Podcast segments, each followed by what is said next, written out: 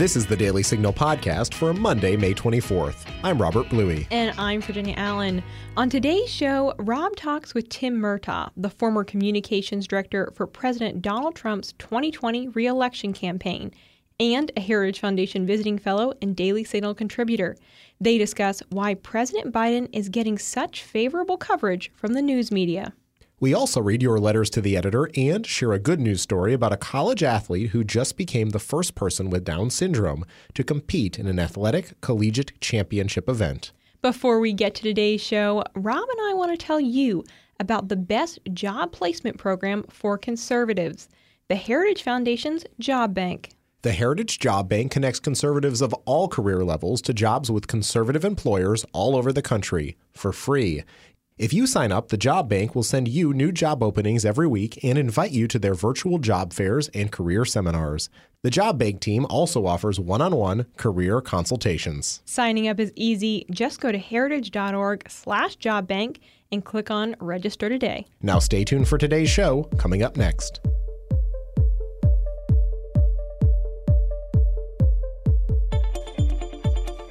We are joined on the Daily Signal podcast today by Tim Murtaugh, the former communications director for President Donald Trump's reelection campaign, and now a visiting fellow at the Heritage Foundation and contributor to the Daily Signal. Tim, welcome back to the podcast. Great to be with you again, Rob. Happy to be here. Well, the world has certainly changed in the last month since we spoke. Uh, masks are now out. The Middle East is ablaze.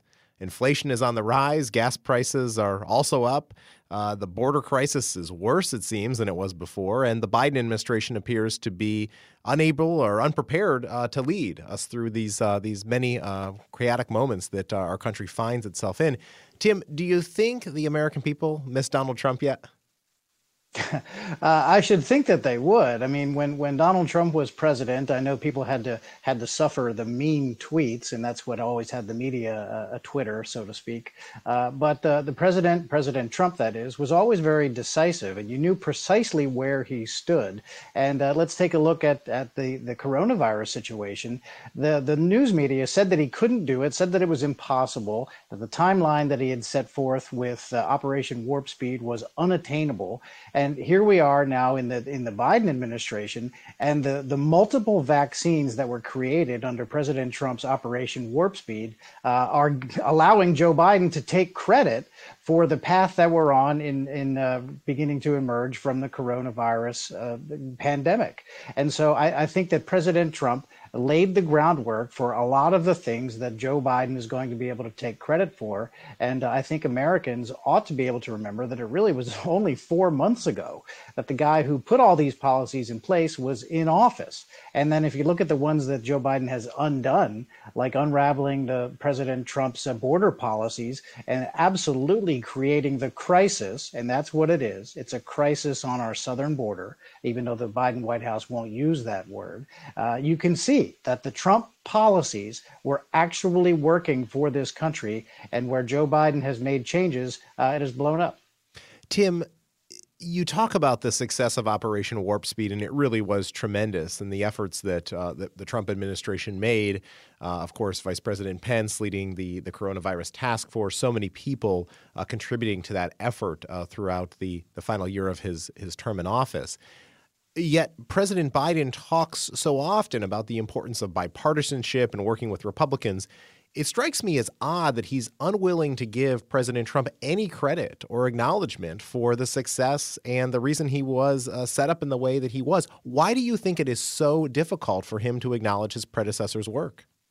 Well, he's not permitted to by his liberal Democrat base. I mean, I think that's pretty obvious. You are not permitted uh, in any capacity if you are a Democrat, to acknowledge that Donald Trump ever did anything worth noting positively. I mean, Jen Psaki, the White House press secretary, has been directly asked, "How come you don't got you guys don't give any credit to Donald Trump for Operation Warp Speed and the vaccines?" And she says, "We try not to talk about the former administration as often as we as often as we possibly can." So there are they are flatly refusing to acknowledge that the prior administration did anything worthy of praise or support. And I think that is extremely partisan. And it's because, as we said all along during the campaign in 2019 and 2020, it's because Joe Biden is absolutely a prisoner of the extreme left. And if anybody from the Biden administration were to get up, or God forbid, the president himself, get up and say, hey, you know what? Donald Trump did some pretty good things on X, Y, and Z, the left would erupt. And so Joe Biden absolutely can't do that. That's why. Tim, your most recent column touches on the media's failure to accurately cover or critically report on some of the failures of the Biden administration, some of which you've already touched on here. One outlet even suggests that they're mere brush fires. Uh, has any president benefited as much from this favorable media coverage in your lifetime than President Biden? No, I mean this is really something to behold. For you have a, what has happened here is that you have a press corps who worked as hard as they could for four entire years, including during the presidential campaign, to undermine and defeat the incumbent president Donald J. Trump. And now they've got their guy. Now maybe it wasn't the guy they would choose, Joe Biden, but he is their guy. Once he became the Democrat nominee, he became the candidate of the press corps. And now that he's president he is the president of the press corps. He is one of them. There's no question of that. And Joe Biden, the, the column you just mentioned, we Joe Biden was set up for uh, an easy glide path into success. There were so many things lined up. The economy was coming back. The country is emerging from the coronavirus pandemic. Uh, the Middle East was in peace. The economy was roaring, millions of jobs being added. Uh, and all he had to do really was not screw it up he's like a, a, golfer going into the final hole of a tournament with a three shot lead, and all he has to do is keep it in the short grass and he'll win the tournament. But instead, Joe Biden has been in the woods and in the water and in the sand trap and out of bounds, and, and he's blowing it, just like uh, we've all seen golfers do with the jitters on the on the 18th or the, the 72nd hole of, of a golf tournament. And so, what he's done is he's thrown so much federal money uh, at the coronavirus problem and at the economy that he has made it more beneficial for people to stay on unemployment benefits than to take jobs. We've got 8.1 million open available jobs in this country. And from coast to coast, small businesses, restaurants, all kinds of employers say that they can't get people to come to work because the benefits of unemployment are better. And now we have the very real fear of inflation inflation. People won't take the jobs. There's so much money being thrown at Americans. Uh, you, you, know, they talk about uh, the spending to rescue America. They have effectively doubled the size of the federal government in just the first four months of Joe Biden's administrations. It, it, it's it's really really reckless, and and Joe Biden is in the process of blowing the the pretty pretty easy setup that he had. Tim, as you talk about some of those issues, and I want to delve into a couple of those in just a moment, but as as you think about the press's coverage, I mean, let's face it, when Bill Clinton was in office, the conservatives complained that he was getting an easy ride. Same thing with Barack Obama. But there was a point in each of their presidencies where you did see critical and, and unflattering stories from from the news media. I'm not suggesting there haven't been any from uh, from media outlets uh, that, that, paint the Biden administration in a negative light, but the overarching narrative tends to be focused uh, on on the positive things or excusing uh, some of the the crises that he may find himself in. What is it going to take, or do you think that the press corps has just fundamentally changed, and we won't ever see a, a press corps that uh, is um, is tough on a Democratic president? No, I, I, mean, uh, unless something radically changes, and it may take a, a, generation of reporters, I don't know. But you know, take a look at Lester Holt, who's the lead anchor at NBC News. He, he got an Edward R. Murrow Award recently, and he said, "This is a direct quote from the anchor of NBC Nightly News: Fairness is overrated," he said. And so I think that the, the entire press corps has given itself permission to take sides. I think they absolutely have. Just look at the, the Politico for one and the Associated Press for another. Politico is a very inside the Beltway publication, but the Associated Press reaches virtually every news outlet uh, in the country and around the world. Those two news outlets have said that their reporters are not to use the word crisis to describe what's happening at the southern border. Now, why is that? Well, it so happens that the Biden administration won't use that word either, and they went first. And so now the AP and Politico are falling in line saying they're not going to use that word either. Well, it is a crisis. And when you have these two major news outlets toeing the line and following the lead of the administration in not wanting to acknowledge that what's happening at the southern border is bad and is in fact a crisis, you have the effect of major news outlets, which uh, influence all other news outlets, the Associated Press absolutely does, willing to run cover for the administration. It really, frankly, is unheard of for something that widespread to be happening and for them to have given themselves cover to actually take sides in a political debate. Really, it's not healthy for journalism, certainly, and I don't believe it's healthy for the people of this country. Uh, Tim, one other story that has come out recently, which actually some some New York Times reporters, uh, Jeremy Peters in particular, criticized was the White House demanding that they have quote approval on reporters' uh, stories, particularly if they give a background interview. Uh, the White House does, and they want the reporter to then send the quote back to them to review it before they allow it to uh, be printed or published. Uh, certainly, I can't. As somebody who's been on both sides, um, uh, on the journalism side, on the communication side, I, I can't imagine many reporters granting me that uh, that permission. Um, but uh, but it's also uh, come under criticism because frankly, it's another example of how the Biden administration is maybe playing uh, by a different set of rules than than what happened previously in Republican and Democratic administrations. You've been in the communications business a long time. What's your take on this particular uh, thing that's popped up?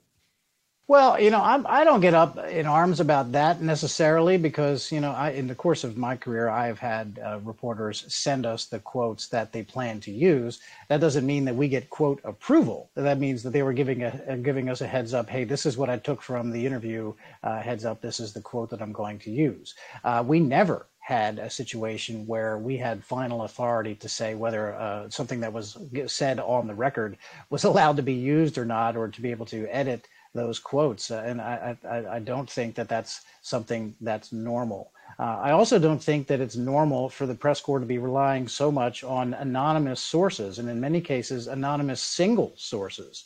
Uh, we had a pretty embarrassing episode for the Washington Post and some others uh, when there this phone call from the Georgia uh, Secretary of State and, and an elections official had a conversation, phone conversation with Donald Trump while he was still president. And based on a single anonymous source, everyone wrote a story attributing quotes to Donald Trump. And then months later, the actual tape of the conversation came out, and Donald Trump had never said those things. And, and three major news organizations, the Washington Post and a couple of others, had to issue retractions. Now, how is it that a single anonymous source could be uh, the basis of a story without anybody actually check, checking to see that the source was in fact accurate? And then somehow other publications were able to independently confirm the first story. It's amazing. And then, of course, they were all wrong. So there's a lot of practices that go on, uh, both in journalism and on the White House side, that I don't think that we've really seen before. And uh, and again, it's, it's, just not a healthy situation. Tim, I attribute some of this to a failure of uh, of journalism programs, but also newsrooms themselves for not uh, having uh, better standards. For instance.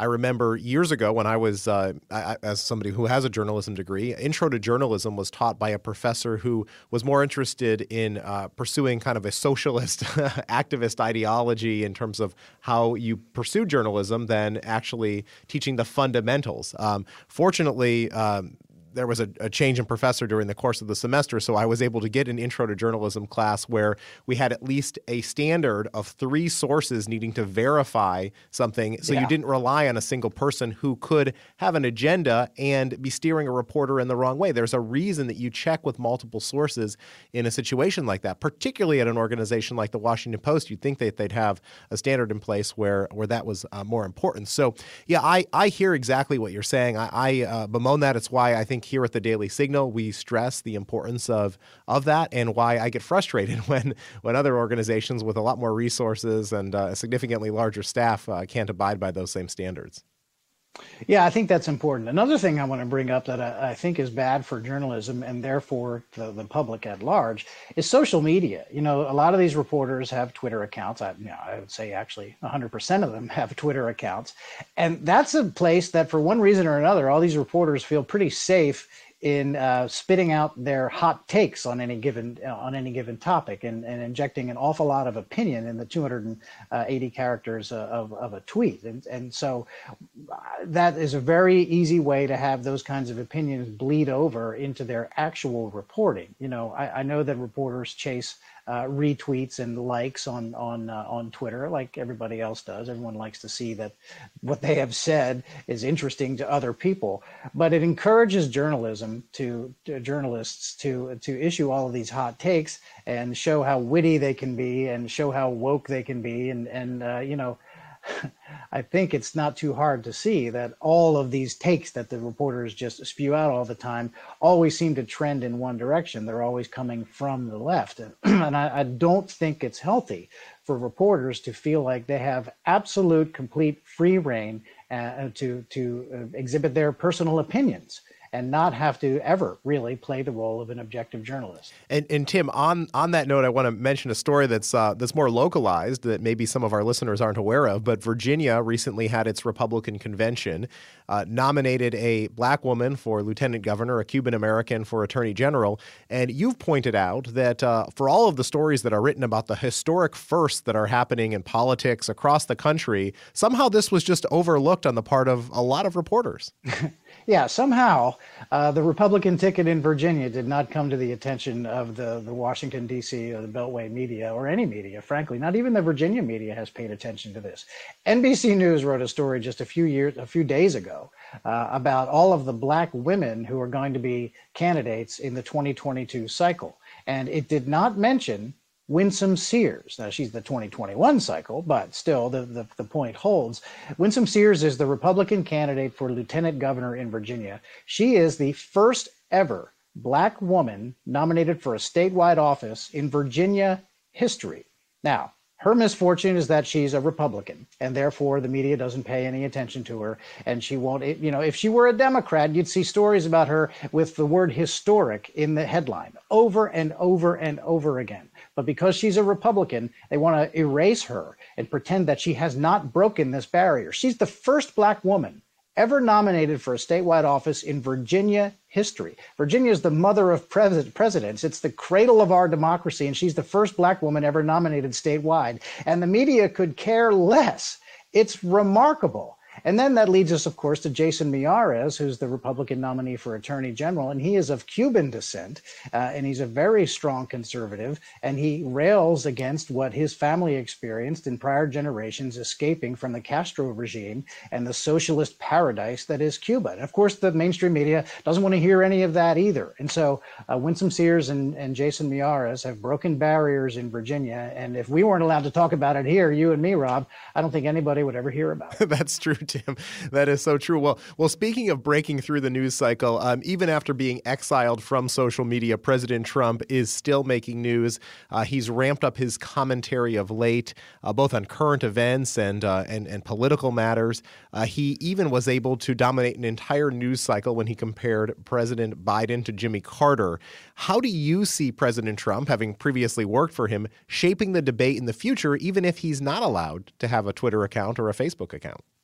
Well, he, he still clearly does. And I, I, think it really chafes the news media that he is able to control news cycles like that. It was made easier that the Carter reference, the Carter comparison, by you pointed out to me, by the, the really bizarrely proportioned photo that the Carter Library released when the Bidens went to visit, you had giant Joe Biden and little Jimmy Carter and, uh, and their wives there. It was a very strangely composed photograph. But President Trump absolutely uh, has a way of throwing a, a wrench into a, a, news cycle if he so chooses. He's not on Twitter, he's not on Facebook, he's not on YouTube, but he puts out statements every day um, and uh, they call them press uh, tweeleases or something like that. So, and the news media picks them up, and he comments on various things, sometimes multiple times a day. And he is a former president. And as much as the media likes to pretend that oh they hate President Trump and they're tired of the tone and the mean tweets and all that stuff, they can't get enough. And so when he puts out statements, it really does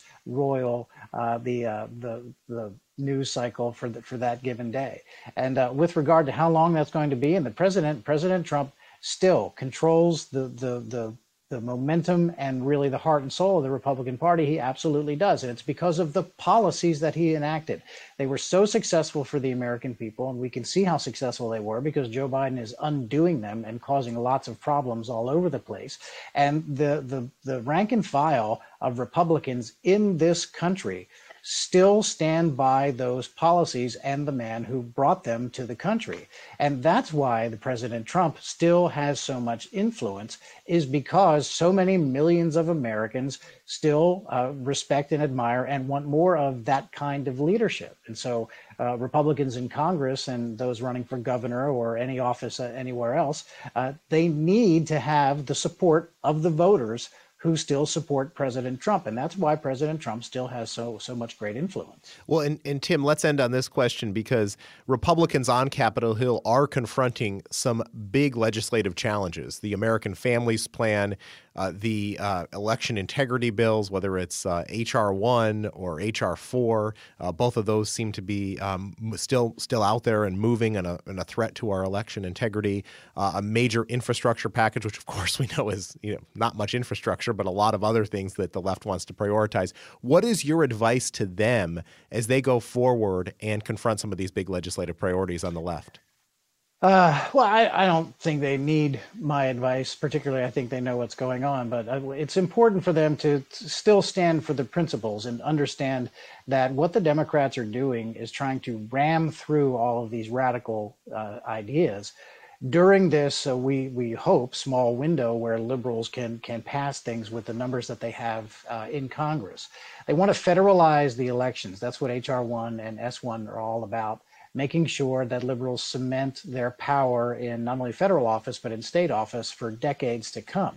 Uh, the infrastructure bill, you mentioned it, less than 10% of the money that's spent, that is planned to be spent in that infrastructure bill, goes to things like highways and bridges and railways and airports and seaports. Everything else is a liberal wish list. And look, they're, they are effectively, with all this spending, as I said before, they are effectively doubling the size of the federal government in just the first four months of Joe Biden's administration. And when the Republicans block that, uh, the Democrats cast that as, oh, they're standing in the way of getting rid of authoritarianism as though objecting to the doubling of the federal government is somehow authoritarianism. I, I, thought when government gets big, that is authoritarianism. So everything is backwards. And I think the Republicans have to effectively message this because you know the Democrats make it an easy sell all the time. Very often they say, "Oh, we want fair elections," and leave it at that, and don't explain exactly what it means uh, when when they're actually making it easier to cheat in elections. Well, Tim Murtaugh, thank you so much for joining us on the Daily Signal podcast. We appreciate your contributions to the Daily Signal, and we look forward to talking to you again soon.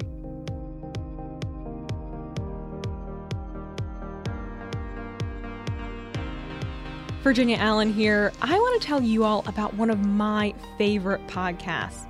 Heritage Explains is a weekly podcast that breaks down all the policy issues we hear about in the news at a 101 level.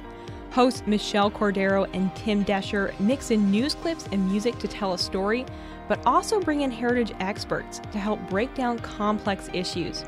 Heritage Explains offers quick 10 to 15 minute explainers that bring you up to speed in an entertaining way. You can find them on Apple Podcasts, Google Play, Spotify, or wherever you listen to your podcasts. We even put the full episode on YouTube.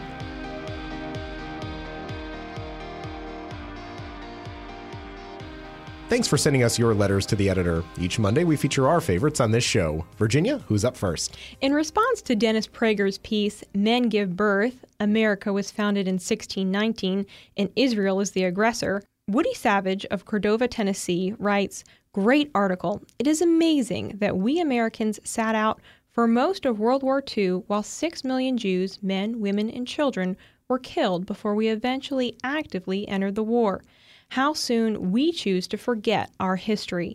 Israel needs our support, and we need to remind the world that Israel has as much right to exist as do all the Arab states.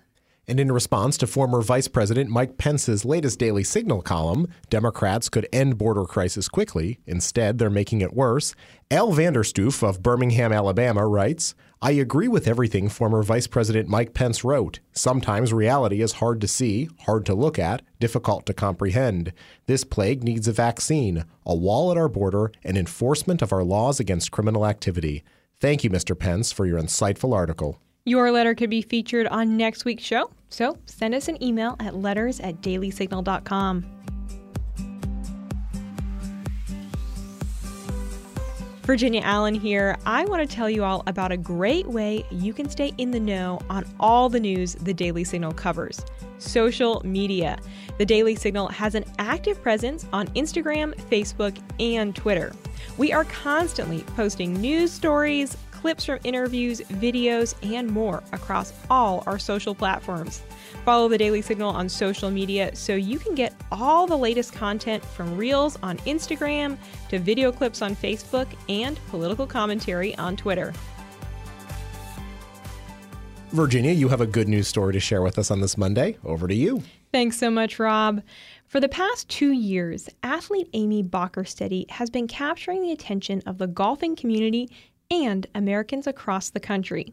Amy has Down syndrome, but that has not kept her from pursuing her love of golf. She made history several years ago when she became the first person with Down syndrome to earn a college athletic scholarship. In mid May, Amy made history again, becoming the first person with Down syndrome to play in an athletic collegiate championship event. Amy attends Paradise Valley Community College in Arizona, where she's in her third season of golf. About a week ago, the 22 year old competed in the National Junior College Athletic Association Women's Golf Tournament in Florida. And while Amy may not have taken home any trophies, the event was a big win for her and all aspiring athletes. Amy's mom, Jenny, told ESPN that people are just moved by her and she loves people. Amy's dad, Joe, says his daughter's story has meaning for different people in different ways noting that one family brought their 12 year old daughter who has Down syndrome to the tournament just to meet Amy. Amy and her dad, Joe, joined CBS News before the tournament to talk about Amy's love of the game. I like meeting new friends at the tournament. I have fun. Yeah, we joke in our family that Amy plays golf in order to meet new friends. Amy has made many new friends playing golf. Her teammates told AZ Family that she is a great support to them on their good days and their bad days. Every time any of us have a bad tournament, she's always sitting on the 18th hole ready to give us all a hug. Like, I love Amy. Amy first gained national attention in 2019 when she played the 16th hole during a practice round at the Waste Management Phoenix Dream Day with PGA Tour player Gary Woodland.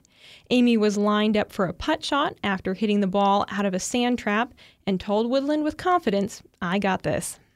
What do you think? Going a little left? Yeah. Why don't you go ahead and make that? Okay. I got this. You got it? Yeah. Let's do it.